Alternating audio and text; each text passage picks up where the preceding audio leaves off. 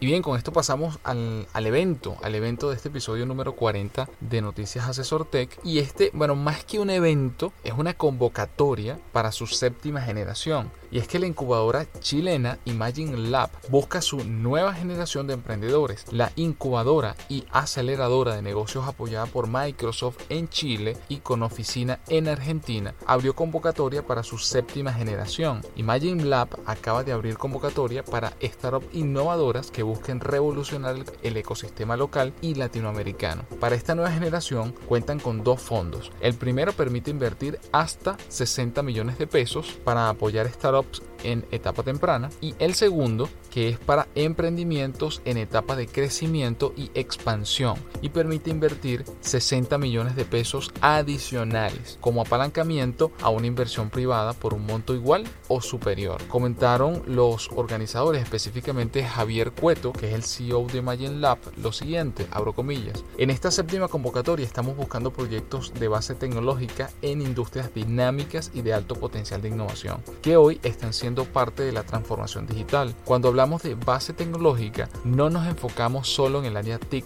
o plataformas web, sino que también en áreas como blockchain, inteligencia artificial, data mining, energía y biotech aplicada. Fin de la cita. Entonces, la invitación, como siempre, es si tienen una startup y están en proceso de expansión o necesitan ese capital inicial, esta es una convocatoria que les recomiendo participen. Pueden visitar la página de Magic Labs, como siempre, les dejo adjunto al podcast los enlaces para que puedan participar y postularse. Tienen hasta el 3 de diciembre incluido para postular a la nueva convocatoria y al desafío de innovación abierta de consorcio a través del sitio web y magiclab.cl. Allí pueden descargar las bases, contestar el formulario, hacer preguntas, etc. Y bien, con esto llegamos al final del episodio número 40 de Noticias Asesor Tech. Como siempre, gracias por escucharnos.